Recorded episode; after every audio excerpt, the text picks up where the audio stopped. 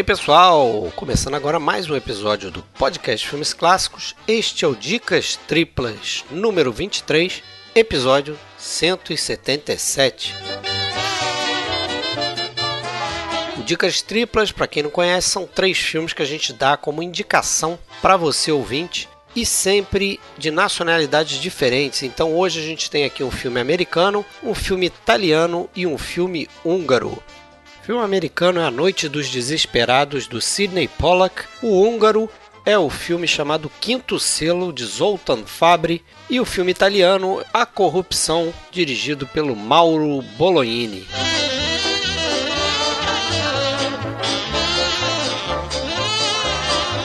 Pessoal, se você quiser mais informações sobre o cast, acesse filmesclassicos.com.br. Se quiser procurar nossos áudios em outros agregadores, vá no iTunes, no Spotify, Google Podcast ou qualquer outro agregador, basta procurar por podcast Filmes Clássicos. Temos um canal no YouTube onde fazemos lives de dois em dois meses e postamos os áudios destes episódios e também outros vídeos com uma série de curiosidades sobre cinema clássico. E se você quiser entrar no nosso grupo no Facebook, ele é privado, mas você sempre pode mandar uma mensagem para Fred Sanjuro ou Alexandre Cataldo solicitando sua entrada. Ah, e no Spotify e no iTunes, não deixe de classificar o nosso podcast, isso é muito importante para a gente figurar em listas e atrair mais público interessado em conhecer um pouco mais sobre cinema, beleza?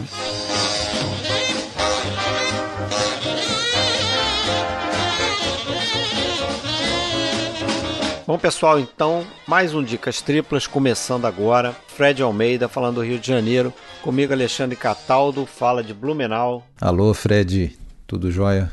Tudo bem? Pronto aí para mais tudo. um episódio? Vamos lá. Número 23, né? Dicas Triplas Dicas 23. Triplas 23. Isso aí.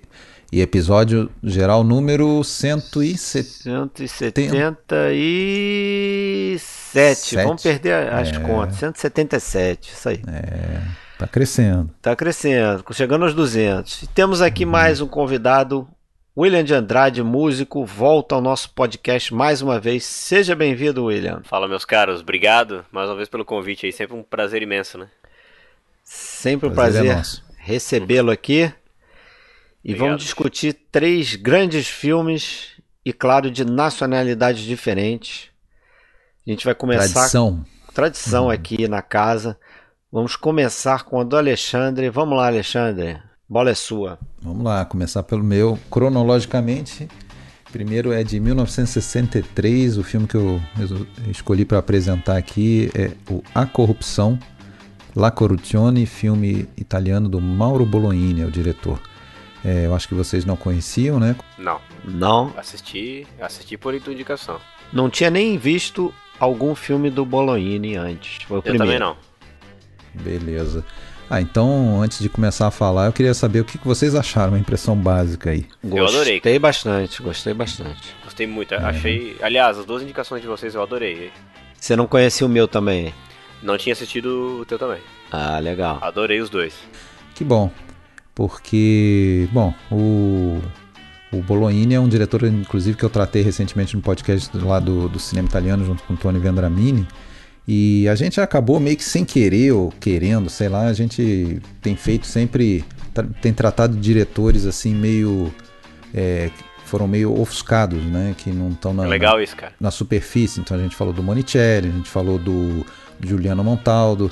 E, e o Bolognini é um caso desse, que é um cara que, que sempre foi muito é, malhado pela crítica ou desprezado pela crítica.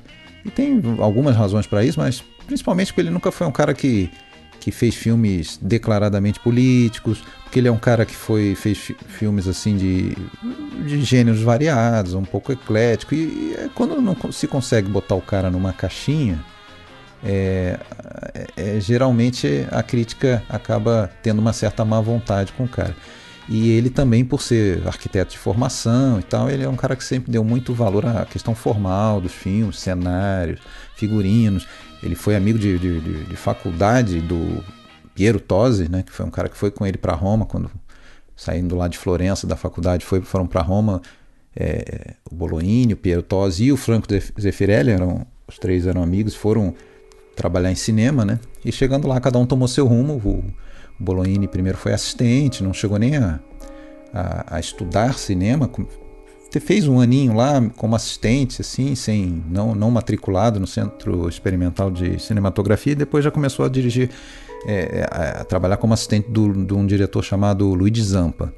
O Tosi é, é diretor de arte, é isso? E o Tosi foi um figurinista, figurinista. né, cara? Piero Tosi é, é, é, eu acho que é um dos papas, assim, né, cara? Se você pensa nos figurinos, por exemplo, do Leopardo. Ah, e, são e dele. tantos. É, o Piero Tosi. E o... E aí o Bolognini começa a dirigir início dos anos 50 e tal. Primeiro alguns filmes comerciais. É, e mais pro final da década ele começa uma sequência de excelentes filmes. E uma coisa que foi fundamental para... Uh, assim, uma mudança de patamar do, dos filmes dele foi quando ele estabeleceu uma parceria com Pasolini, né? Que, que, é, que na época estava escrevendo, começando a escrever roteiros, queria entrar no, no mundo do cinema também, já era um poeta e romancista e fez cerca de, eu acho que cinco filmes para o Bolognini, né? Entre história original e ou roteiro também de cinco filmes, né? Uh, e nessa nessa fase tem aí alguns que eu acho que são até os filmes melhores do, do Bolognini nesse, nesse primeiro momento, que é o Belo Antônio, A Longa Noite das Loucuras, um, é, é, e tem também o é, La Giornata Balorda, que é Um Dia de Enlouquecer no Brasil, depois ele termina essa parceria com, com o, o Pasolini e, e, e, começa aí uma, uma série de, de outros filmes bem interessantes, né? Tem um com o Belmondo, que é o Caminho Amargo, e eu acho que fecha esse ciclo dele justamente com isso que eu escolhi tratar, que é o La Corruzione, né? A corrupção. Ele, ele daí ele vai pegar uma, um, é, um, um, roteiro original, né? Ele, ele, que era um cara que vinha filmando muitos é, rom, rom, clássicos da literatura nos filmes anteriores dele, ele abandona um pouco isso, pega um roteiro que não é baseado em livro de um cara chamado Hugo Liberatore, que depois seria diretor e tal, até de filmes tipo A Boca do Lixo de lá, né? Filmes filão erótico e tal. Então esse Hugo Liberatore escreveu o roteiro do, do A Corrupção, né? Que contou com, com a produção de um cara chamado Alfredo Bini.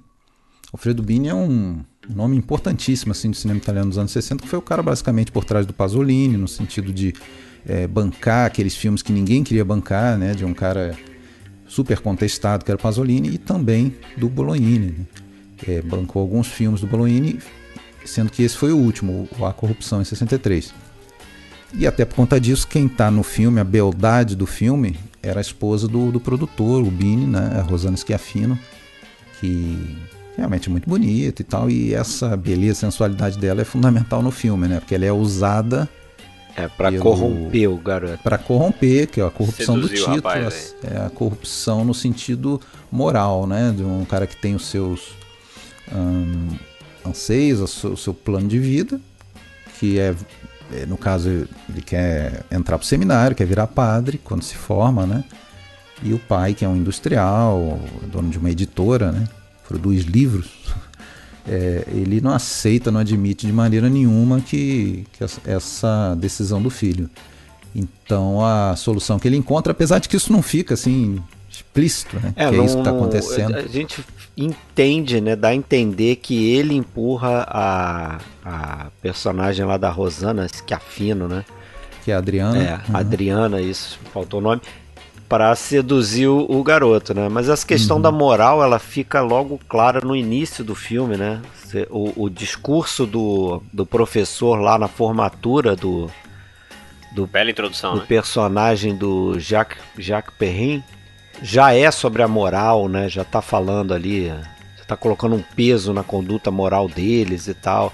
Tem uma fala do, do pai depois mais mais adiante que ele vira uhum. pro filho e fala o seguinte: existem dois tipos de conduta moral, uma para quem comanda e outra para quem obedece, é. que é, é bem real no mundo desse, desse, desse bem real. dessa é. galera. E né? nessa intro aí, nessa intro aí, o, o próprio professor ele já sentencia a conduta desses alunos por conta da classe social que eles pertencem, é. né?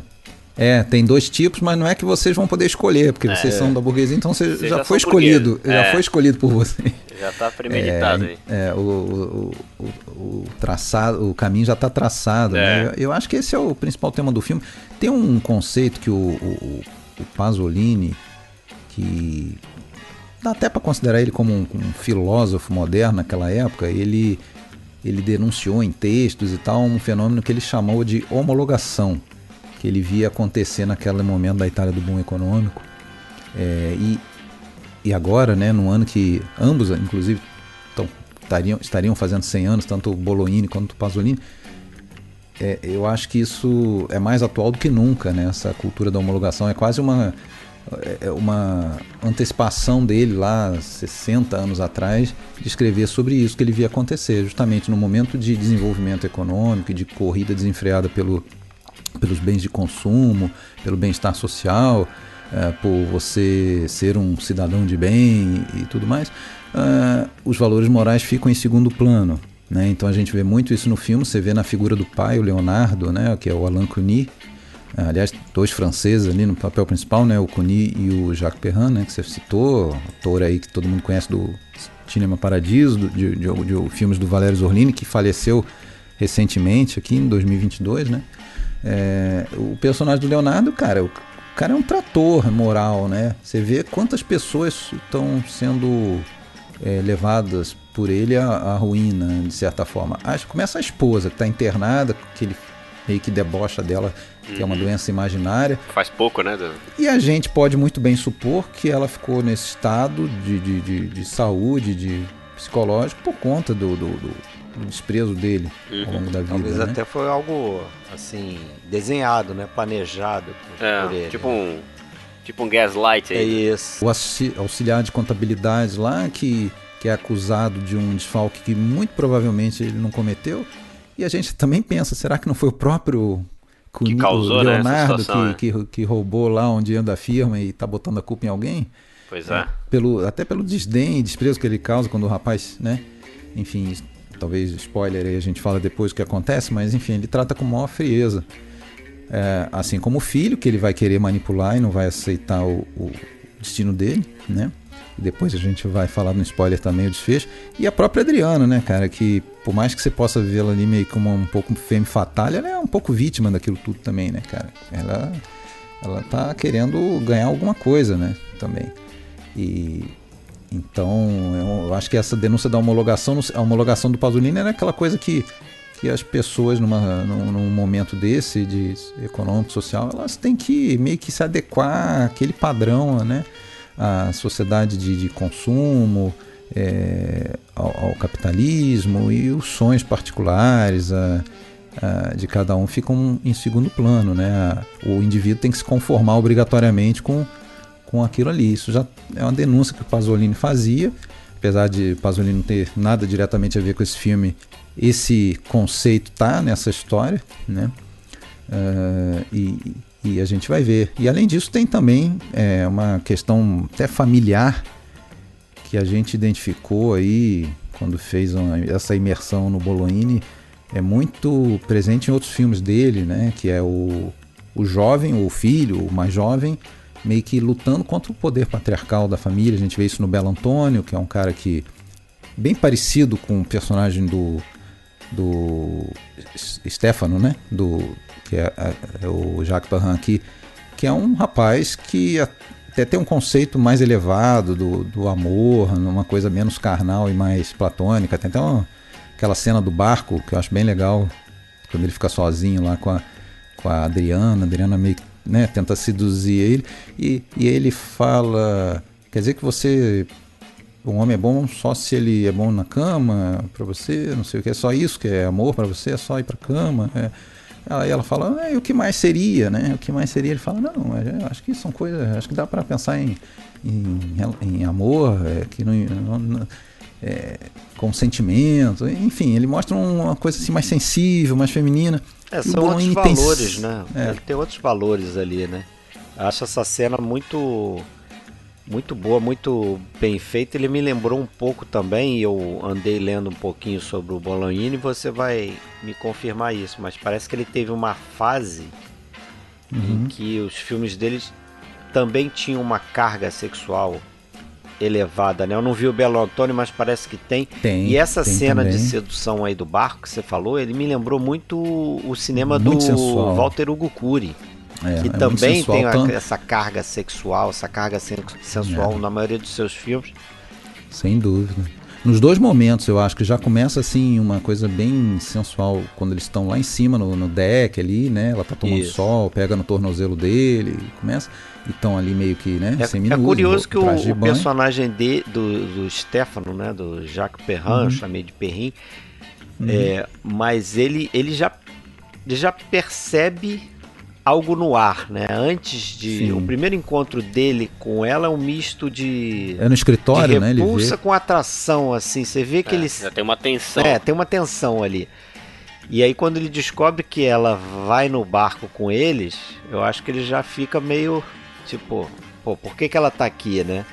É. E aí depois Mas eu... eu noto nela também, eu noto nela também uma certa atração por ele real, assim, não só. Sim, eles são um certo conflito. Eles têm né? uma idade mais é. próxima do que ela tem com é. o pai dele, né? Então, é. ela, ela, diz que tem 23. É, ele tem quanto? 19, é, 20, sei lá, deve ter lá. 18, 19, é. por ali. Mas então, esse mundo patriarcal, bom, o Bologne, apesar desse nunca ter sido um assunto é, que foi muito tratado em biografias, nada disso, era, era bastante discreto nesse sentido. Bologne era homossexual. É, cogita-se que talvez ele tenha vivenciado esse tipo de conflito, né, de, de imposições é, familiares, culturais. É um cara que nunca se casou, não teve, não teve filhos, é, viveu basicamente sozinho e gostava muito de reunir amigos, né, todo o pessoal de cinema na casa dele, gostava de cozinhar e tal. Mas então esse tipo de personagem aparece muito, assim, essa coisa que meio que é, vai contra o, o, padrão da família tradicional e tudo mais. Isso está em outros filmes, está no Belo Antônio, que era um, um mais troiane, né? O sex symbol e, e, de uma família da Sicília, quer dizer, super tradicional, e que o pai queria que ele fosse o, o garanhão e casasse com a moça mais bonita. E ele para ele não, não, se não se tratava de, de, homossexualismo nem nada, mas ele era um cara que ele não queria é, essa coisa não romântica, essa coisa mecânica, né, do, do de ser o garanhão, de, de, contar quantas ele pegou ou não pegou. Então, e isso já era visto com maus olhos pelo próprio pai, né? Então, isso vai se repetir em outros filmes, né? Tem um filme lá com Belmondo que eu citei que mais ou menos é, é, um, é a mesma coisa, que o cara é, é, não quer seguir o, o, pensamento familiar, de se preocupar só com a terra, com a propriedade e, e prefere vivenciar outras coisas, né? É, em ambos os casos com a Cardinale, sempre a, os dois filmes. Uh, e aqui a Rosane Schiaffino, que é a esposa do, do, do Bini. Né? E, e, e, tem várias, várias falas ali do Leonardo, né, do, do pai, que são como aquela assim. É, eu não. Negócio de acreditar em ideais, ideias é coisa de, de jovem. Eu, eu já saí da escola, eu acredito em fatos. E você, quando trabalhar lá na, na, na empresa, da empresa, você também vai, vai pensar assim, acreditar em fatos. É, quando você, quando você acaba, agora que você acabou essa sua educação inútil, ele fala assim, né? É, então você vê o desprezo dele por tudo Total. que é de sensibilidade, de, de é, de sentimento. É esse contraste. É um, é, na verdade, ali está representado um contraste de dois, é, dois estilos de, de, de, ser, né, de, de vida. E a sequência final, eu acho que gente, deixo, eu deixo para falar depois, né? deixo para falar quando, quando a gente falar dos spoilers, que eu acho que ela simboliza isso. Eu acho pô, sensacional a sequência Animal. final, porque ela coloca assim, visualmente essa coisa do cara ter que se adequar, né? Uhum. Que é o grande tema do filme. Agora, o filme Exatamente. foi criticado, o filme foi mal compreendido, críticos importantes malharam o filme. É, mas o Bologne já estava acostumado. Os filmes dele eram mal recebidos, ou porque eram muito é, caligráficos, que eles falavam, quando era uma coisa tirada de livro, ou porque eram muito é, é preocupados com a forma. Então, não dá para levar em conta. Mas é um filme ainda hoje muito pouco falado, pouco visto assim como a maioria dos filmes do Bolognini. Eu acho que aqui no Brasil talvez o, o, o que mais fala mesmo é o Belo Antônio, até porque esse filme ganhou um festival de cinema italiano no Brasil em 1960. Na, ele foi, teve um festival, no, acho que no Rio de Janeiro, foram exibidos aí uns 10 filmes e esse filme ganhou. Então, talvez por isso esse filme acabou ficando um pouco mais conhecido por aqui.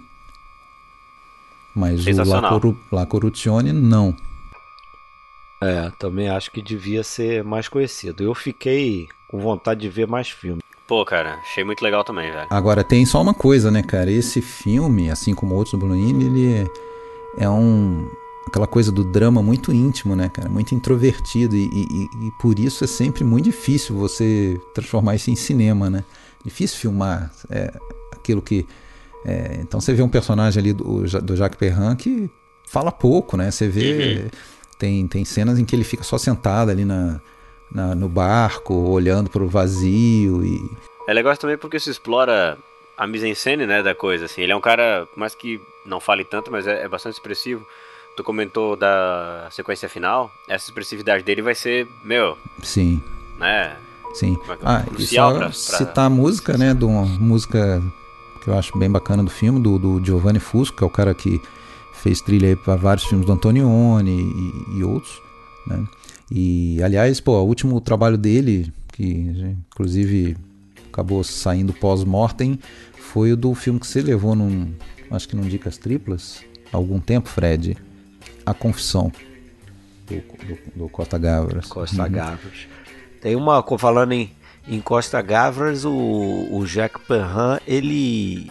Curioso, né? Eu tava pesquisando é. um pouquinho sobre ele. Ele concorreu a dois Oscars, sabia? Uhum. Ele trabalhou no Z, né? É, ele trabalhou no Z como produtor delegado, não sei muito bem o que, que é uhum. isso. É, e ele concorreu ao Oscar de documentário, que ele dirigiu um documentário chamado Migração Alada. Então, curioso, né? Um cara que você não pensa assim que. É. E, e, no papel da mãe, que é um papel acaba sendo pequeno, aparece acho que duas vezes, tem a Isa Miranda, que para quem não sabe, ela foi a, assim, a primeira estrela internacional italiana lá nos anos 30 do cinema do regime fascista ainda. Ela foi meio que talhada para ser uma Marlene Dietrich italiana. Inclusive foi para Hollywood, é, mas não, não chegou assim a né, se destacar, tanto lá é, não emplacou.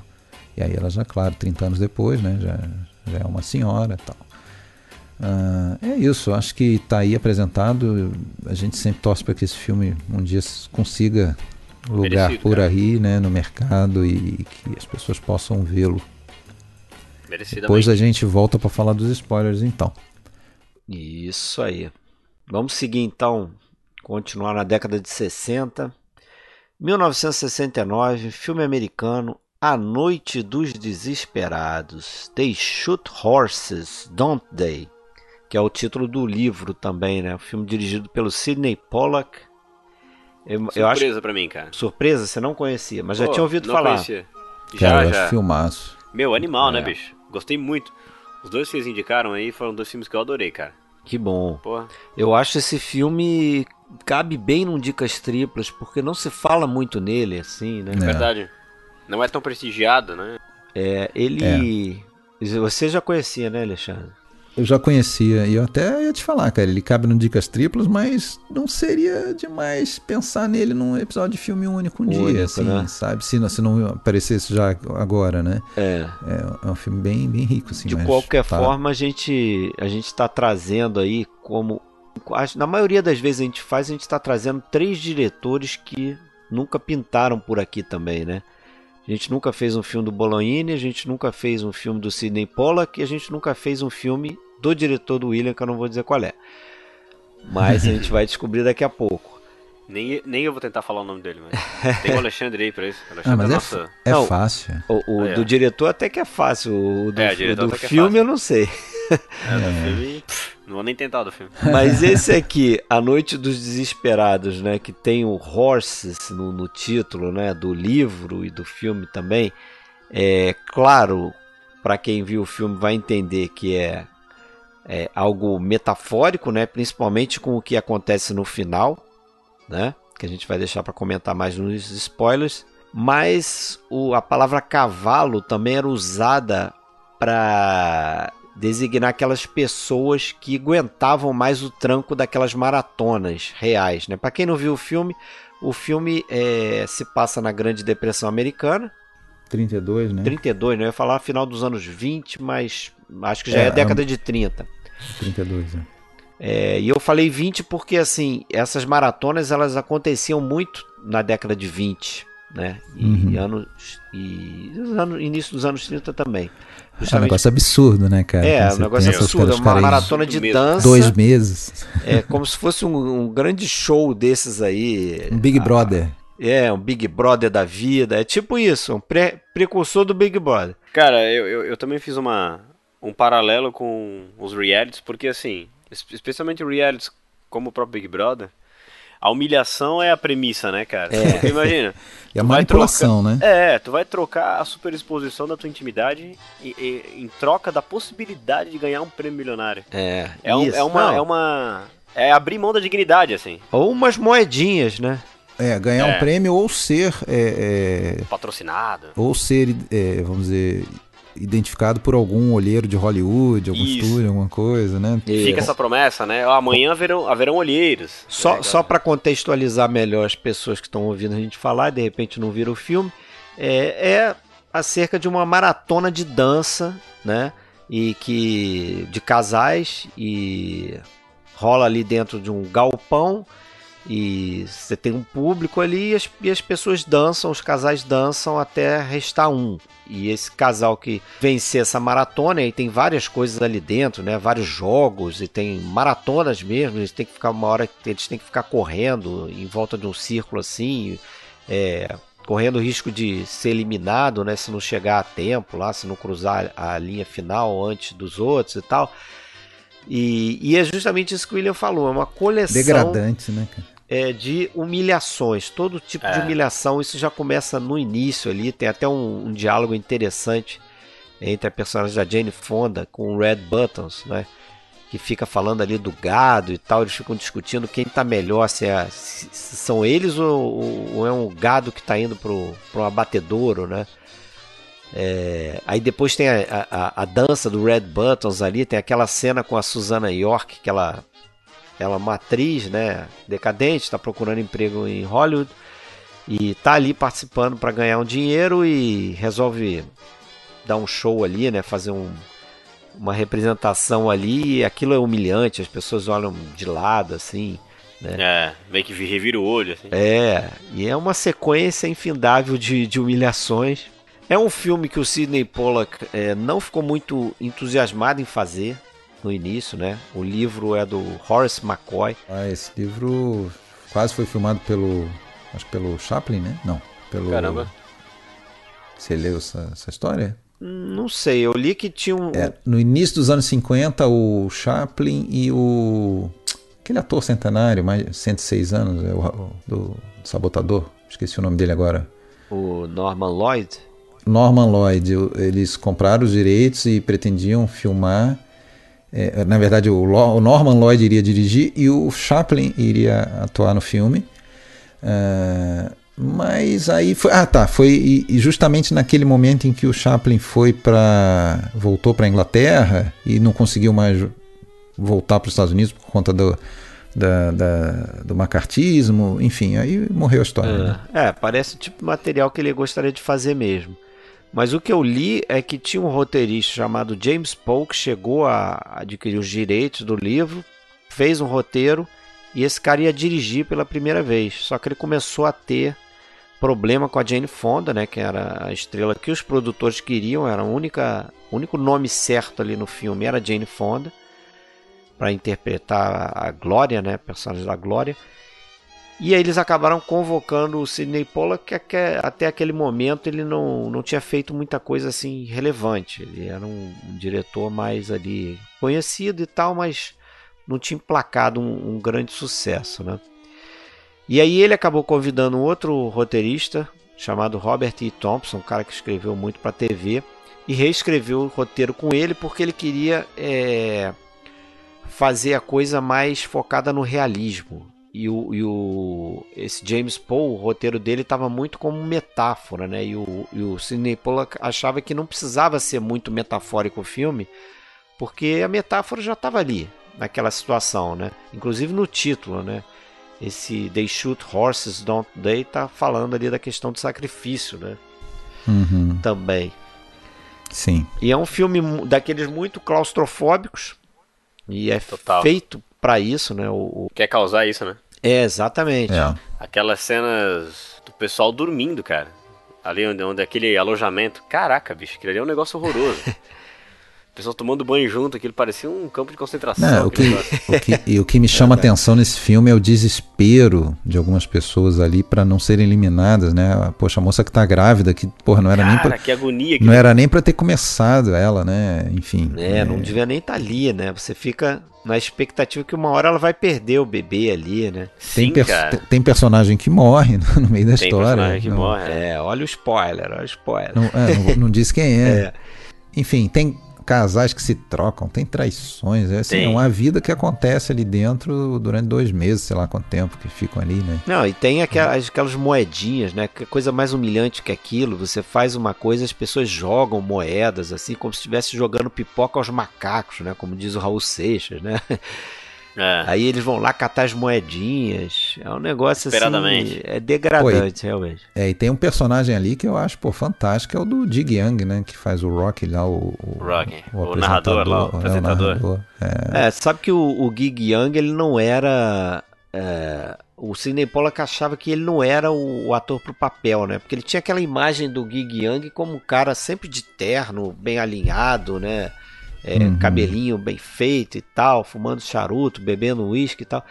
E aí no dia que ele foi, ele acabou aceitando, porque ele conheceu a agente do Gig Young e falou: "Tá bom, traz ele aí, né?" Mas meio tipo, ah, vou, vou receber ele aqui porque eu, eu sou amigo do agente dele.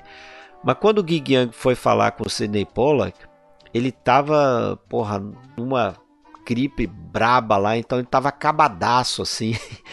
Então ele tava com a barba mal feita, meio descabelado, não sei o que. Foi falar com, com o Sidney Pollack dessa maneira. E o Pollack olhou ali e falou: É. Até que dá, cara. Dá. Se ele, se ele conseguir interpretar meio assim, né? Meio desalinhado, com a barba por fazer e tal. Aí talvez ele, ele convença. E, pô, foi o cara que ganhou o único Oscar do filme, né? O filme ele detém aí o recorde até hoje de Filme que teve o maior número de indicações, foram nove é, é, indicações para o Oscar isso. e não foi indicado para melhor filme, né? Então acabou ganhando só o, o, do Gig Young. Parece que teve uma grande zebra, né? Que a, a Jane Fonda era barbada é. pro, pro Oscar de melhor atriz e perdeu para Meg, Meg, Smith. Smith é. A Primavera de uma Solteirona, o filme da Meg Smith. Aí depois a Jane Fonda ia emplacar dois Oscars aí, né? No, na década de 70, 70, se não me engano. É. Ela ganha os dois Oscars dela, né, como atriz. Foi o Amargo Regresso, Júlia? É isso? Não, foi o Amargo Regresso e o Clute, Passado a ah. É. Tá certo. Mas eu acho o filme muito bom. A maneira como ele fez o filme também, né? Que foi um desafio pro, pro Pollack, porque você imagina, você tem um filme que é feito todo ele praticamente dentro de um galpão com a, os atores fazendo mais ou menos as, as mesmas coisas, que é dançar. Uhum. Então ele teve um desafio para tornar aquilo é, interessante, né? Então ele tinha que a toda hora ficar é, criando situações ali e, e conflitos para poder é, tornar aquela história mais atraente, né? Senão realmente vai ficar muito enfadonho. De certa forma, como, como o Rock tem que fazer no, pro, no É, para animar concurso, a galera, né? né? Inventando umas picuinhas, some com vestido. Deixar a peteca cair. Sonha, é, some com vestido, propõe que faça um casamento lá no, ao vivo, enfim. É, tem toda essa, essa questão, né? Tem, tem um outro detalhe também que é interessante que é, alguns filmes têm isso, evidentemente, mas esse aqui tem muito, que é essa questão do flash forward, né? Uhum. Que no início, se às vezes para pra pensar assim, ah, será que é um flashback e tal? Mas na verdade a gente tá vendo um flash forward do personagem do Michael Sarrazin. Né? E a gente vai entender no final o que, que é que está acontecendo. Não é bom falar muito para não entregar. Ele dá, ele dá uma dica que é um flash forward porque ele tá usando o moletom Isso. que ele ganha do patrocinador. Do patrocinador. Ali, né? Tem uma cena, é. cara, mas eu não sei se já é no primeiro flash forward. Eu pelo menos notei. Eu notei mais na frente, quando ele tá na eu frente do juiz e tal. cara. Também. Porque tem o flashback também, né? No início do tem filme, um principalmente. É. Ah, abre com flashback. Dele, moleque lá vendo o cavalo ser, ser morto. E depois começa essas. É, e, e é uma coisa que até.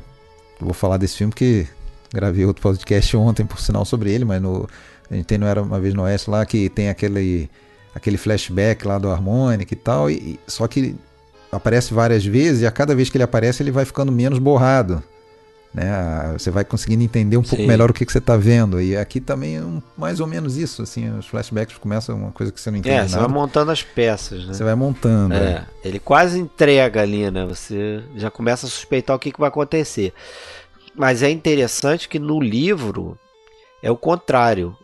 O filme é feito em flashback, né? A história se passa. O flashback é da maratona. O, tempo real é ele na, no tribunal contando o que, aconteceu na maratona. E aí o Sidney Pollack e o Robert E. Thompson tiveram essa ideia de é, modificar, inverter e colocar o flash forward. Só que essa ideia do flash forward não agradou muito nem a Jane Fonda, que tinha um poder ali sobre o filme, e nem os produtores, que eles acharam que ah, fica uma besteira, isso não vai dar certo e tal. E só que o Sidney Pollack colocou esse filme para exibição numa premiere, sem esses planos, e aconteceu algo que o Sidney Pollack achava que iria acontecer. Ele disse que foi uma das primeiras, primeiras vezes que ele teve certo em alguma coisa que ele previu. Que ele achou que no final é, o, a resolução do filme, o público não ia acreditar. E realmente o que aconteceu, o público caiu na gargalhada quando acontece aquele momento no final, que a gente só vai falar no spoiler. E só depois que ele incluiu os flash forwards é que o público aceitou melhor o que aconteceu no final. Mas diga aí. Não, é o que eu queria falar é, é, é alusiva a essa cena do final, vou deixar para falar depois também. Spoiler total. É. Pô, e tem um, tem um pessoal bom aí fazendo papel menor, né? O Red Buttons, o Bruce, Bruce Dare. O Red, Red Buttons ali, daqueles atores, era o único que já tinha ganho um Oscar, né? É, né? É, ele ganhou pelo Sayonara em 57. A Susana York ia ganhar ou já tinha ganho? Não, ainda não. A Susana York concorreu, eu não sei se ela chegou a ganhar depois, mas ela concorreu Agora depois. é o o protagonista ali, o Sarrazin, não, não, chegou a ser um cara assim, né? Que é, a gente explodiu, não né? lembra muito ele de outros filmes, né? É curioso que depois ele vai fazer um filme dirigido pelo Paul Newman com o Harry Fonda, o pai da Jane Fonda. Um filme chamado Uma Lição para Não Esquecer. Mas ele realmente não ele não, depois ele fez muita porcaria na década de 80, 90, assim. A carreira dele realmente não, não foi muito para frente. É, essa, essa história se passa ali no. Seria o Pier de Santa Mônica, né? Próximo a Los Angeles e tal. E, e tem várias referências a, a, a filmes, a, a, estrelas né, de cinema antigo, tanto em, em, falas quanto em cartazes que a gente vê: Greta Garbo, Clark Gable, Jim Harlow. Se ficar com, com o olho atento, assim, você nota essas pequenas referências, assim. Pô, eu li, eu, eu li também que esse filme foi exibido na União Soviética como propaganda negativa. Olha só o Olha capitalismo. O que, que, que, faz, faz pessoas. É... tá aí um exemplo. É. Uma boa propaganda. É. Mas o filme tem outras coisas também desafiadoras é, que aconteceram ao longo da produção, como por exemplo, eles tiveram que fazer o filme em continuidade, né? Então, é, filmando as cenas na ordem certinha, né? Que a gente vê no filme. Fora, evidentemente, o flash forward. O flash forward, na verdade, o Sidney Pollack teve acho que um dia ou dois, sei lá, para fazer todas as cenas de flash forward, porque os produtores realmente não queriam aquilo. E aí ele fez, você vê que até as cenas de flash forward ali são bem basiconas assim. É um, um canto de um cenário com uma grade, às vezes, com a iluminação é. fazendo algumas coisas. Bem minimalista. Bem minimalista, exatamente. Minimalista é a palavra certa. mas a própria produção ali dentro daquele galpão foi dificílima. Primeiro questão de iluminação, assim, porque eles decidiram que iam iluminar tudo de cima para baixo. Então você vê praticamente só tem luz presa no grid, né? Do, do estúdio. Foi tudo feito em estúdio. E o que acontece é que a iluminação é o pior tipo que tem, porque é aquela iluminação que deixa às vezes o, o olho dos atores meio no, na penumbra, né, e tal. Mas isso funciona para o filme até porque tem essa carga de, de humilhação, né, de uma coisa meio sombria mesmo. É um problema de música também, né, para o compositor, porque você imagina, você está fazendo um filme onde as pessoas dançam no ritmo de músicas, você tem que ter a música tocada ao vivo, né? E, e, esse trecho de música ele tem que ser bem ajustado ali dentro do roteiro, é, é, dentro da, da, produção do filme, melhor dizendo, na filmagem, para depois casar com o que você vai botar na, na edição, né? na ilha de edição mesmo. É, é então, o compositor, que é o John Green, ele tinha que ter ali certinho o, o, a, onde ele ia começar o trecho de música para aquele plano que estava sendo filmado, entendeu? Para os atores reagirem àquela música, né? E a questão da, da, continuidade de filmar o filme na ordem certinha é muito por conta do figurino também, né? Você imagina você ficar controlando o que, que acontece com o figurino se você tipo filmasse o final do filme é, primeiro, entendeu? O figurino uhum. ia ter que estar tá mais desgastado. E aí, se você fosse fazer uma cena no início, você teria que voltar é com outro figurino. Então você economiza, né? Você deixa o figurino ir se desgastando ao longo do tempo mesmo. Caramba. É verdade. Hum. Então, cheio de detalhes aí, né? É, e para esse tipo de, de história, necessário, né? É, totalmente, né? Porque a história é basicamente o figurino, o, o, a direção de arte ali também é muito bem feita, né? Para você acreditar naquele galpão e as coisas que estão acontecendo ali. Sim. E atuação também, né? Um filme muito de atores também, né? É. Tem que, a galera tem que estar tá cansada, de fato. Né? É. é. E tem coisa ali que tá realmente eles estão cansados, porque, pô, tipo, a maratona aquelas cenas, tem du duas, duas sequências de maratona. Derby, ali, né? né? Do que derby, eles chamam ali. que eles chamam, né? Tô chamando de maratona, mas maratona é a dança também, né?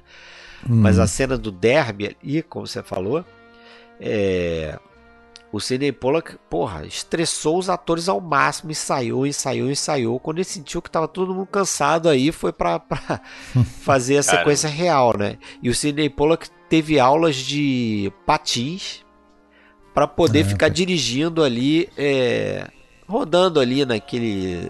Filmando com a câmera na mão ali é, patins. Teve né? momentos ali que ele filmou com a câmera na mão. Tem a cena que. Um plano ali que eles caem, né? Que ele, um atropela o outro e ele cai também. Né? Deu né? uma de James Hong Howe. Lembra da, do James Wong Howe, né? Aquele diretor de fotografia famoso Sim. lá. Tem, acho que é o qual filme que ele, acho que é o Body Soul filme de boxe. Ah, sim, que, que, ele bota a câmera no. Que ele filma dentro do box, dentro é, do, do, ringue com ringue. patins, né? Isso. Depois o Scorsese vai beber nessa fonte aí. É. Mas é isso aí mesmo. E aí. É isso. Acho que não sei se a gente avança depois no spoiler. Melhor, tem bastante spoiler também nesse filme. Tem. Vamos pro William. Pois bem, fala aqui de um filme húngaro, né, de 76, chamado Quinto Selo. O nome do diretor é Zoltan Fabri, é isso? É isso aí. Isso aí. Zoltan Fabri. Fabri. Baseado num livro aí. Bom, para quem não assistiu, é difícil, né? Alguém ter assistido esse filme. É um filme de difícil acesso, assim. É. É tipo o filme do Alexandre aí, A Corrupção. Não é um filme lançado. Não, não tem nada a ver com o sétimo selo, a não, não ser, não. claro, a origem do, do, do, título, né? Que ambos uhum. vêm do livro do Apocalipse, aquela uhum. coisa, né? Então. Exatamente. É a história de é, um grupo de amigos que estão conversando em uma taverna, né, um bar, durante a ocupação nazista na, em Budapeste, na Hungria.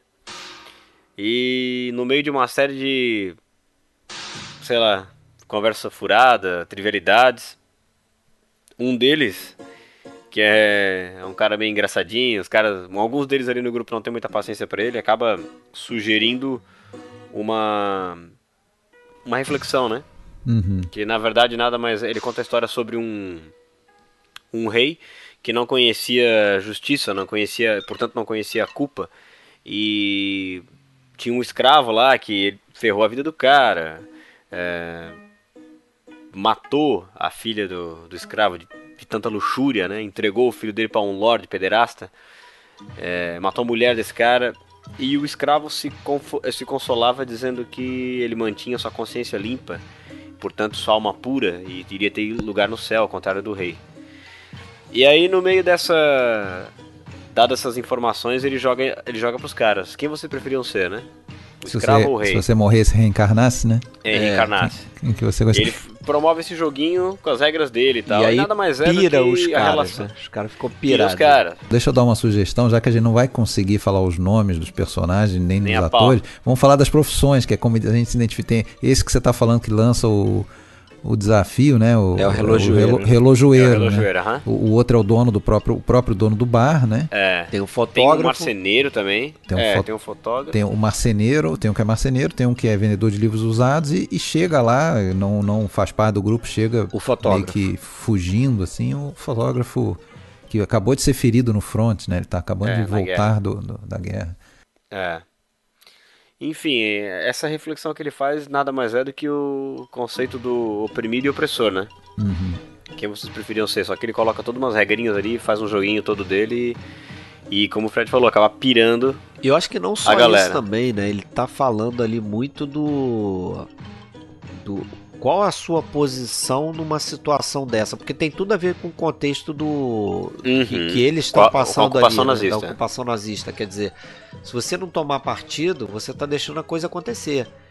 Né? É. Esse também é meio que o papel do escravo ali. Ele fica naquela de, não, mas eu tô com a consciência limpa porque né, não sou eu que tô é, eu não tô sendo violento. Não tô sendo né? violento, não tô aplicando esses, esses horrores, né? Mas, pô, você não tá é. tomando posição nenhuma. Então, né? Sim. Qual a sua parte Sim. disso aí, né?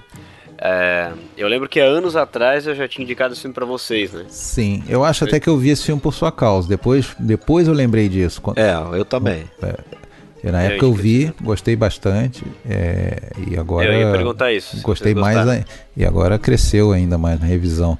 É e, bom, né? e só dizer que além de revê-lo, eu fiquei interessado em ver outras coisas do ah, Zoltan é. Fabre, porque eu dele só conhecia esse, conhecia os meninos da Rua Paulo, que aliás tem outro título no Brasil, mas enfim, é, é mas eu consegui pegar aí outros filmes dele e, e, pretendo ver, inclusive um deles eu já vi, o Carrossel do Amor, achei fantástico, que é o prim primeiro filme de destaque dele de 56. Mas, cara, é incrível assim, quando a gente faz essas pequenas excursões em outros cinemas diferentes. É incrível como é que, pô, tem coisa boa em tudo que é lugar, né? Se a gente tem, tiver o um mínimo de abertura, assim, para olhar, né? né? E, tempo. É, e tempo, é, e tempo, principalmente, né?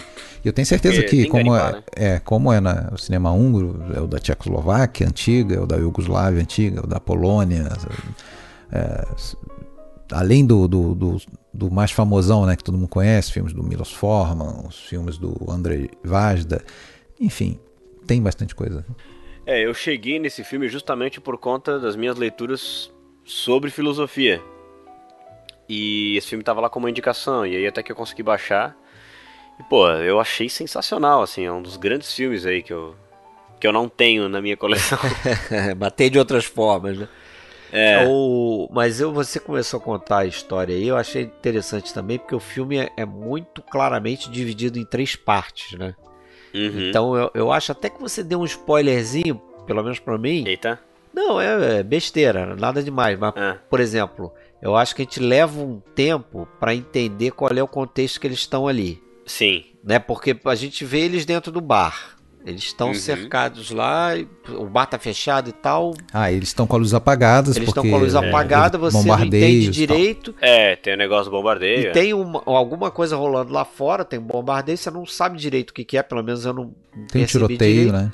Tem um tiroteio, mas, mas de repente é, é, tem o, a chegada de dois soldados ali, um, oficiais, oficiais ali. e aí você entende, não, pô, o cara tá com uma Tipo uma suástica no. Comentar. É, não é, é, bem a suástica. Aquilo ali. É, é não é, é, é, tipo. Eles tinham, na época, tinham uma facção lá, o é, partido da Arrow Cross. É, enfim, era um, uma, um, um, partido lá, uma facção de ultranacionalismo de direita, né? Que era liderada por um tal de Ferenc Shalazi e até esse cara é citado, né? Alguém, um dos guardas fala, Chalas, e, enfim, era o Hitler da Hungria. Era o cara é, simpatizante do Hitler e que estava impondo ali. Na verdade, a população estava entre a cruz e a espada, né? Porque alguns anos depois, a história acho que se passa em 45 ou 44, sei lá. Alguns anos depois ia ser tomado pelo, pela União Soviética, assim, né? Ia, ia ser invadida e passada a governar o governo comunista. Uh, então, mas assim, independentemente de qual lado da política, é um momento assim de supressão, né, de liberdade, que o cara tem que tomar cuidado com o que vai falar. Tanto é que o que acontece no filme é por causa de uma fala infeliz, né? Quando o policial vai embora, eles falam, ah, esses carniceiros, não sei o que. Assassinos, ele diz. É. Assassinos, Ass... ele diz. Isso. Mas eu, eu, acho engraçado que assim, eu não sei vocês, eu não tive a impressão que deu pra ouvir, sabe? Mais tarde tu vai descobrir e tal. É, mas... não deu pra ouvir mesmo. Cê... Não deu pra Depois ouvir, né? eles revelam o que, que aconteceu. é, e aí que, só pra, é. só pra ah, concluir, sim, é.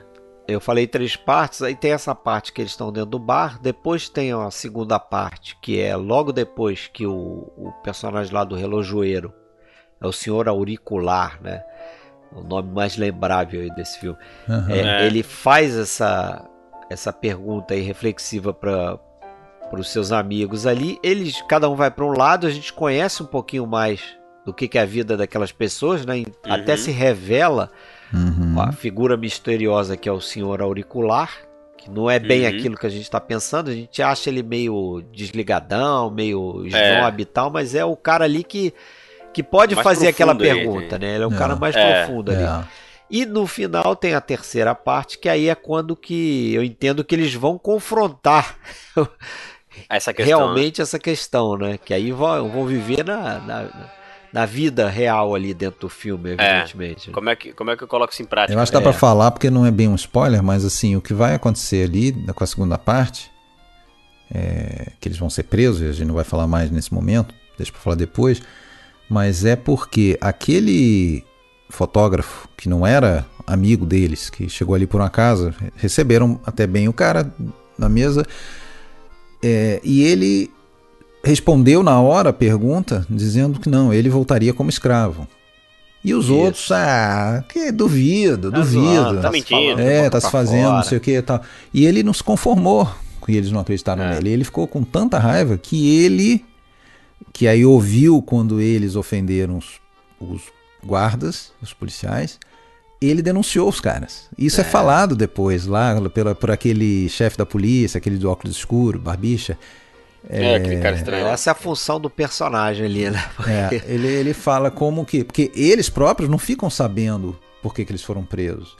E ele até fala assim: é, é bom que eles não saibam mesmo, porque quando você não sabe, é uma coisa kaf, kafkaniana, né? Do, do jo Joseph Kay lá do, do Kafka que ele fica maluco, ele, né? É, o cara ele tá em total insegurança. Ele não sabe por que, que ele tá paranoia, ali. Pode acontecer, ele não sabe né? dali. É. As paredes têm ouvido, Tanto né? quem tem Aquela culpa coisa. quanto quem não tem culpa é, fica bolado, porque não sabe por que, que eu tô aqui, né? E cara, esse filme aí, pô, é o típico filme que eu adoro, tá? Aquele filme que se passa em poucos ambientes, que tem. Que pô, não acontece nada. É, que, que é. que os clientes de locadora, das distintas locadoras, adoram dizer que é um filme parado. Não, né? não acontece é. nada. Não acontece nada. Eu já tô ali assistindo esse negócio, já tô quase ofegante de tanta coisa acontecendo, mas se não tiver explosão e nem troca de tiros, não acontece nada, né? É. Pra alguns. Mas enfim. É, eu adoro esse tipo de filme, cara. Extremamente reflexivo. É o tipo de coisa que eu me deleito assistindo, assim. E algum te... quando vocês me convidaram aqui pro, aqui pro Dicas Triplas, eu falei, pô, já citei esse filme algumas vezes em alguma live, assim. Uhum. E se eu não me engano foi nos anos 70 que eu indiquei. E é engraçado que algumas pessoas é, já me chamaram até no Instagram perguntando, oh, quando é que tu vai falar daquele filme que tu indicou na live e tal e tal. E aí eu falei, pô, vou levar pro Dicas Triplas, cara, tá na hora de levar esse filme aí. Quando a gente fez o último, que eu acho que foi Virginia Woolf, se eu não me engano, eu, eu fiquei entre os dois, assim. Será que. Aí acabei botando Virginia Pô, o negócio, negócio aqui, eu vou aproveitar para falar, né? Já que você trouxe um filme húngaro. É, ah. Que, pô, o cinema, cinema da Hungria é antiquíssimo, né? 1901, primeiro filme húngaro e tal. E, porra, e a gente esquece isso, mas o Hollywood deve muito aos húngaros, né? Porque teve uma, uma grande leva, né? Você vê a própria o, o, William Fox, William Fox, o Adolf Zucker, os fundadores, nada menos do que a Fox e do, da Paramount, é, eram húngaros. O cara que botou o cinema britânico no mapa lá, o Alexander Korda, era húngaro também, é, enfim, e tantos outros, né? E, que... O Michael Curtiz, se eu não me engano, era húngaro sim, também, né? Sim. Então, o diretor fez muito filme nos é, Estados Unidos. E muitos saíram de lá porque desde sempre teve toda uma perseguição para os judeus, né? Os judeus que infestavam a indústria do cinema húngaro já lá também, né? Com, com filmes imorais, obscenos, essas coisas todas. Então, é, isso foi ficando cada vez pior a partir de 30 e pouco ali com a, com a ascensão desses grupos de extrema-direita. Olha, eu acho que nesse ponto aqui, pra não começar a dar spoilers, acho que acabamos de falar tudo, assim, né? Uhum. É, vamos, vamos pros spoilers então, porque vamos tem bastante spoilers. coisa pros spoilers aí, acho é. dos três filmes. Ei, Fred, esse podcast pode conter spoiler. La corruzione, a corrupção. Os spoilers são uh, em, em, todos esses filmes do Bolognini que tem o confronto do jovem com, contra o pai, contra o poder patriarcal, no final das contas o jovem leva pior. É o que a gente vai ver nesse filme também. Mas antes uma uma, uma, uma parada intermediária porque aquele assistente de, de contabilidade que é acusado ele acaba se suicidando, né? Uhum. se jogando pela janela. E o pai tem uma reação totalmente fria e é, manda abafar o caso. Ele tem um amigo que é escritor, ou jornalista e tal, jornalista. e manda abafar o caso. E o filho não se conforma. E o, e o, escritor, e o escritor é. Ele é um. É um, um ídolo, ídolo né? do. É do filho. Era o ídolo do filho, né? né? É. É, é, é. E ele já começa a cair no conceito. Ali, né? Ele já começa a cair no é. conceito no início do filme, naquela que ele fala assim: ah, como assim? Você fez o prefácio pro livro do meu pai?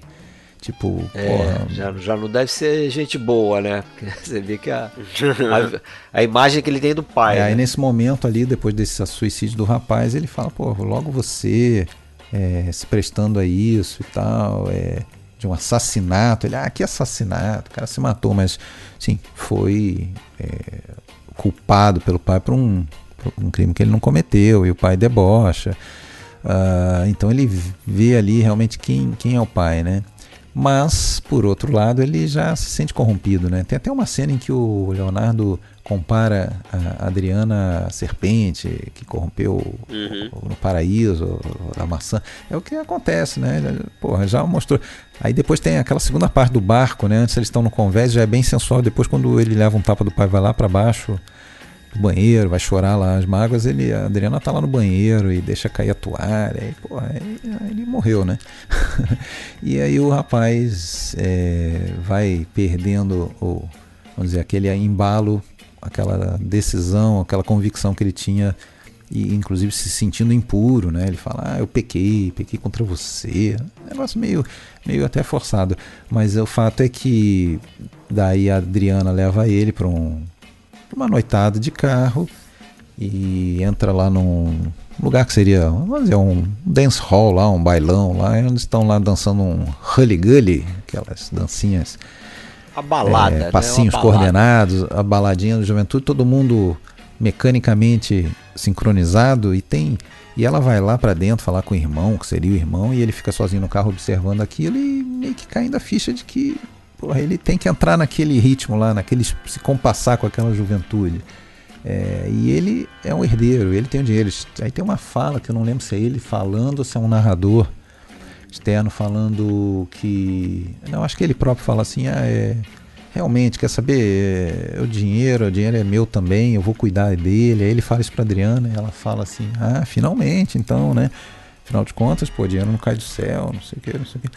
E, Corrupção é, e aí, realizada com sucesso. Isso, é. Aí ela vai lá para dentro, ele fica sozinho no carro observando aquilo. E aí, pô, eu acho fantástico o trabalho. Primeiro da edição de um outro cara que, porra, é, foi muito importante, muito Nino filmes. Baralli. Nino Baralli, montador, né? O plano, planos e contraplanos ali durante uns, sei lá, três minutos. A gente vê os jovens e vê o Stefano no carro e cada vez mais se abaixando, se abaixando, entrando naquela sombra, né? Do, do diretor de fotografia Leone, Leone da Barbone. E, porra, até que some completamente, né? Ele vai totalmente pro, pro escuro ali, né? Tipo, ele, ele sumiu, ele com a sua personalidade, com a sua individualidade, morreu.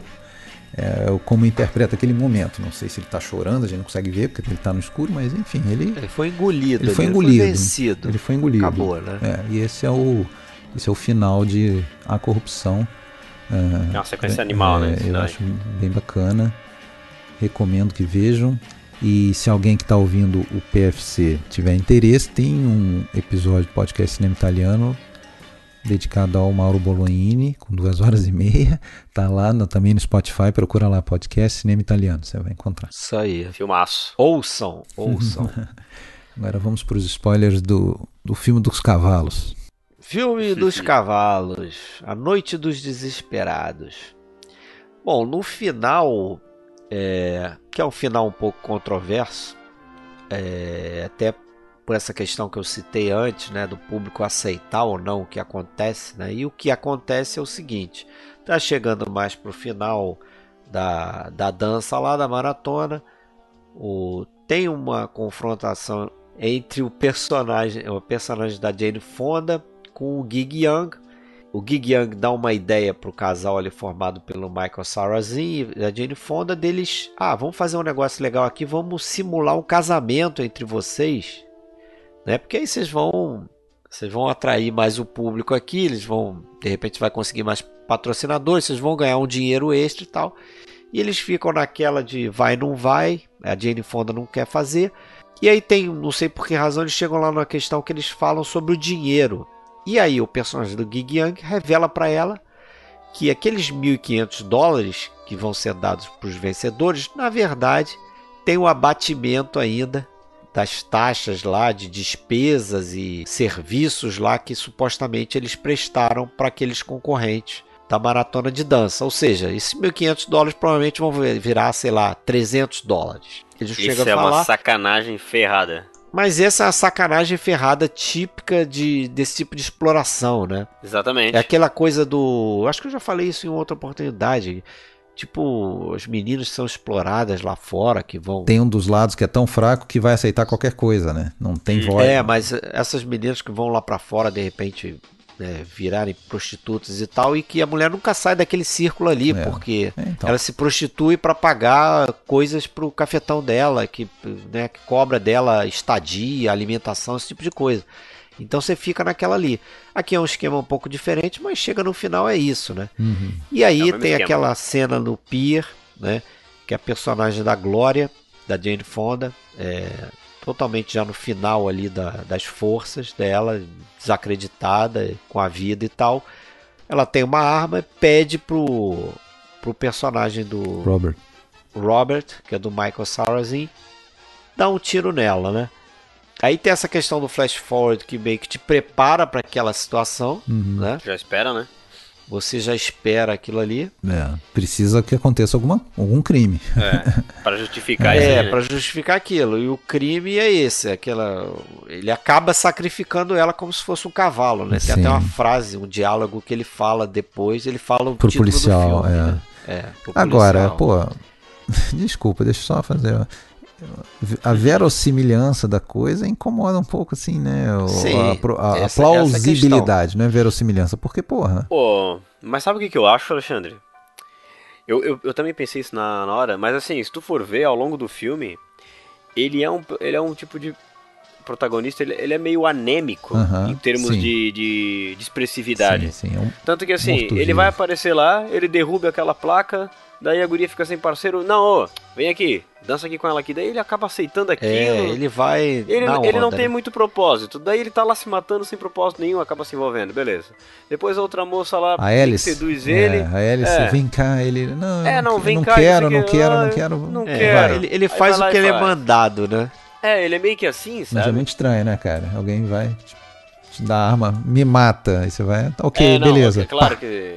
é, ah, não, beleza então, né? Você preso, não tem problema. Teve crítico que reclamou o seguinte: ah, peraí, a personagem da Jane Fonda se mostra tão forte ao longo do filme, né? ela é durona, ela encara todo mundo.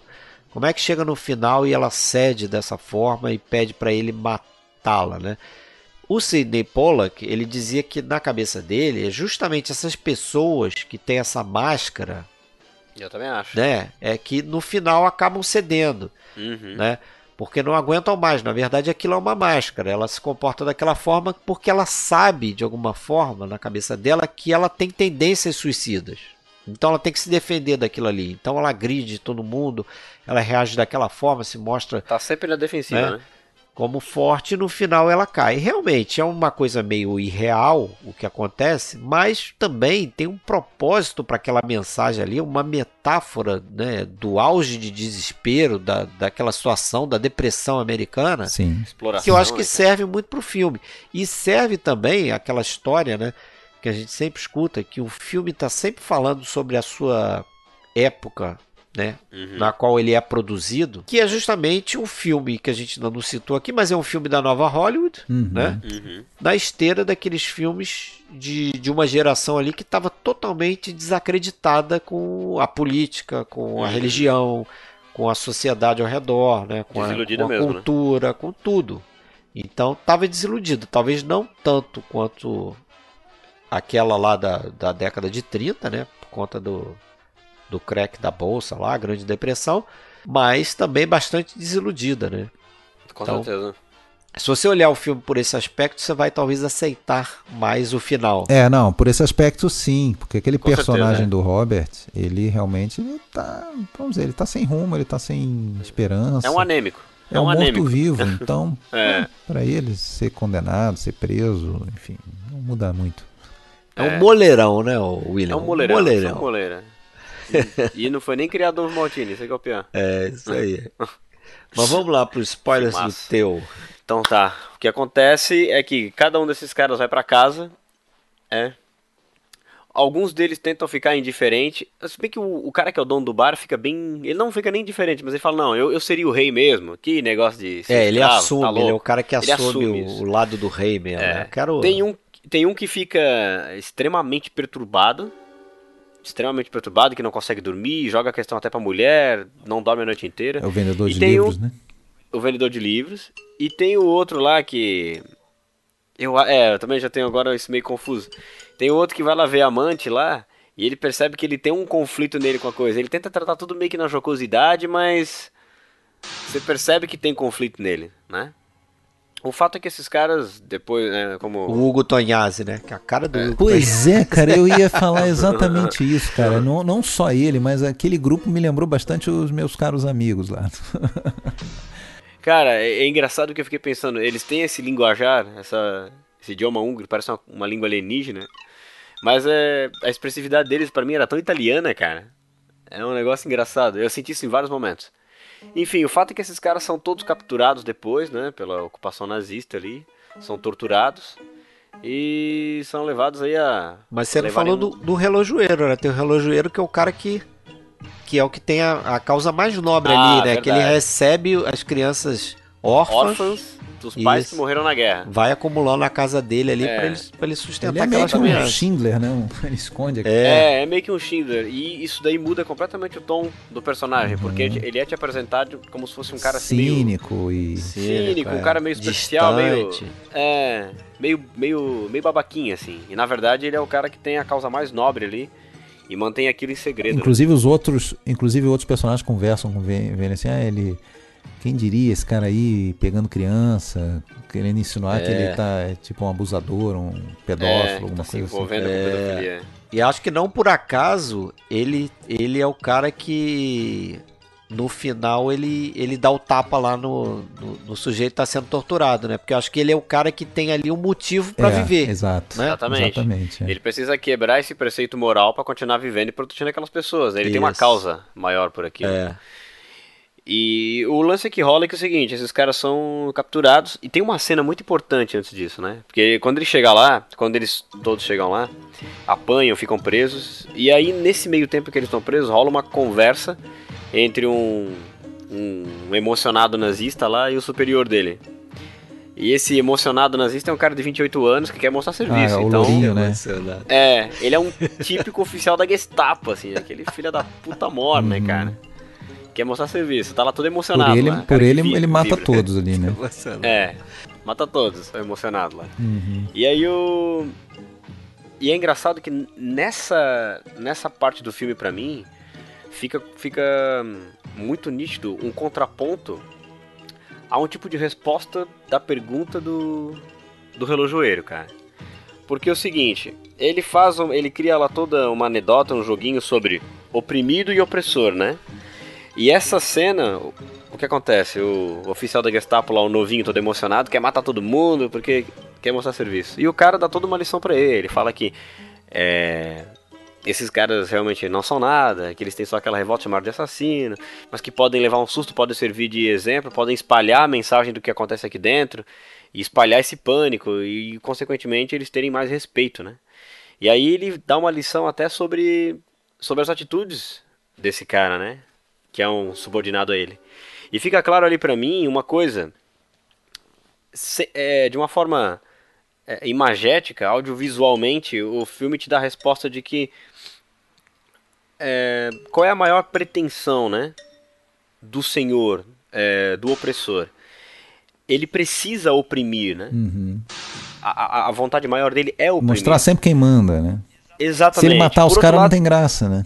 Não tem graça, ele tem que fazer isso aí. Tem que judiar, tem que fazer essas coisas. Mas por outro lado. Deixar viver. Qual é a maior ambição do oprimido? É se libertar. Ele, ele não pensa em oprimir, ele pensa em se libertar, né? Então, imageticamente, o filme acaba te trazendo esse, esse contraponto também, que eu acho interessante pra caramba nisso. E eu não lembrava disso, tá? Até uhum. rever, pra ser sincero. Revi agora e falei, putz, cara, que sacada massa isso, não tinha, não tinha me ligado. O fato é que depois dessa conversa, os caras são levados para uma sala, onde tem um cara lá, meu, uma alusão... Preso político, né? Cristo, né? Nítida, é, ao quinto selo, né? Que, pô, pra quem conhece as escrituras do Apocalipse, o quinto selo é a visão do. Quando se rompe o quinto selo, acontece uma visão do mártir, né? E esse cara tá lá numa posição quase que parecendo Jesus Cristo crucificado, todo é. ensanguentado. Os caras mesmo falam: ó, oh, ele tem aí algumas horas de vida, mas vocês vão ter a liberdade de vocês. É só cada um dar dois tapas na cara dele e sair por aquela porta. E aí eles ficam realmente. Eles são, são confrontados com a anedota do, do, uhum. do, do, relojoeiro a praticar isso na vida real, né? E aí? E ninguém consegue dar o, um passo. Inclusive o dono do bar, que fala, não, eu seria o rei, é o primeiro a se revoltar contra os caras e é fuzilado ali mesmo. É. Os outros não conseguem, e aí os, o relojoeiro vai lá e Dá dois tapas na cara. É, agora dá dois tapinhas cara. bem michurucas também, né? Bem michurucas, né? Bem michurucas. Bastou, é, né, cara? É, é, é, é, mais pra afetar o moral é, do que pra, exatamente, pra dizer, é. assim. Mas eu acho que a mensagem naquilo ali, quer dizer, a, a, o que o opressor quer justamente é, é dizer, ó, tá vendo? Esse aqui... É que, é que se curve, né? Se curvou. Ele sabe quem manda. Tem uns tapinhas, mas olha só, ele sabe quem manda. Esse aqui tá subjugado, né? Fez o que a gente mandou. E ele tá machucado, ele tá torturado, mas ele sai dali muito mais dilacerado por essa por conta dessa degradação moral que ele foi submetido. Né? Ele sai muito mais ferrado daquilo ali. É, aí, aí a gente pode até fazer um exercício de divagação e falar que, pô, temos aí então três filmes que mostram pessoas que sucumbem contra um, um sistema mais forte do que elas, né? Pô, que coincidência, realmente, é, Alexandre. É. Verdade mesmo. Sempre é. uma ligação temática é. aí. É. Sem querer, né? Uhum. É, sem querer, sem Totalmente sem querer. Nada. Épocas e países diferentes, mas o poder, é. poder lá econômico, né, que rege a, a, as buscas de, da, na Grande Depressão, o, o poder de vamos dizer, do status social, do, status né? social, do bom econômico, do pátrio poder que, que, que vai submeter as escolhas do filho, e aqui o, o poder político né, e, e militar. O opressor, né, de o, fato. Opressor mesmo. É, o fato é que, meu, o cara dá dois tapas, é o único a ser liberado, os outros ficam lá dentro sofrendo aquilo. E no momento em que ele sai, o lugar começa a ser bombardeado, né, cara? E aí a impressão que dá é de que o cara foi salvo, assim, por uma coisa meio que divina, Pô, aquele né? final ali é fantástico, né, cara? Pô, não é sensacional, Alexandre? Uhum. Pô, o cara andando, aqueles prédios caindo, aquela... Putz, que cena. É. O, eu tava Ele assistindo, meu irmão, meu irmão chegou aqui na hora. Na fumaça ali, né? Sim, cara. Eu tava assistindo e aí meu irmão chegou aqui bem na hora do final e pirou assim: pô, que filme que é esse, Pô, cara? Que filme que é isso? É Marvel? É. Escute é. no, no Dicas Triplas. Fala é, pra ele. Falou, pô, passa pra mim aí. Saiba mais é. no Dicas Triplas. É, até passei pra ele ali pra ele assistir depois. E, pô, esse foi o filme que eu trouxe aí. E, pô, legal que vocês curtiram e muito massa poder falar sobre ele aqui. Já tinha curtido Nossa. lá atrás, há cinco é, anos, quando você indicou, é, e recurti. Caramba, faz cinco anos, hein? Cinco anos. Meu Deus, né? Ah, Valeu a pena. Três ótimos filmes, dicas pra galera aí. assistam. Assistam. O William em breve, William em breve retorna para falar com a gente do Fahrenheit 451. hein? Uma honra. É, de volta. E o próximo filme que a gente vai fazer, o próximo episódio, na verdade, vai ser O Bebê de Rosemary. Com quem será? É, com quem será? Então tá bom. Beleza? Mais um filme do Polanski. Valeu, William. Valeu, obrigado pelo convite aí, gente. Tamo aí. Valeu, Alexandre. Valeu, William. Valeu, Fred. Abraço!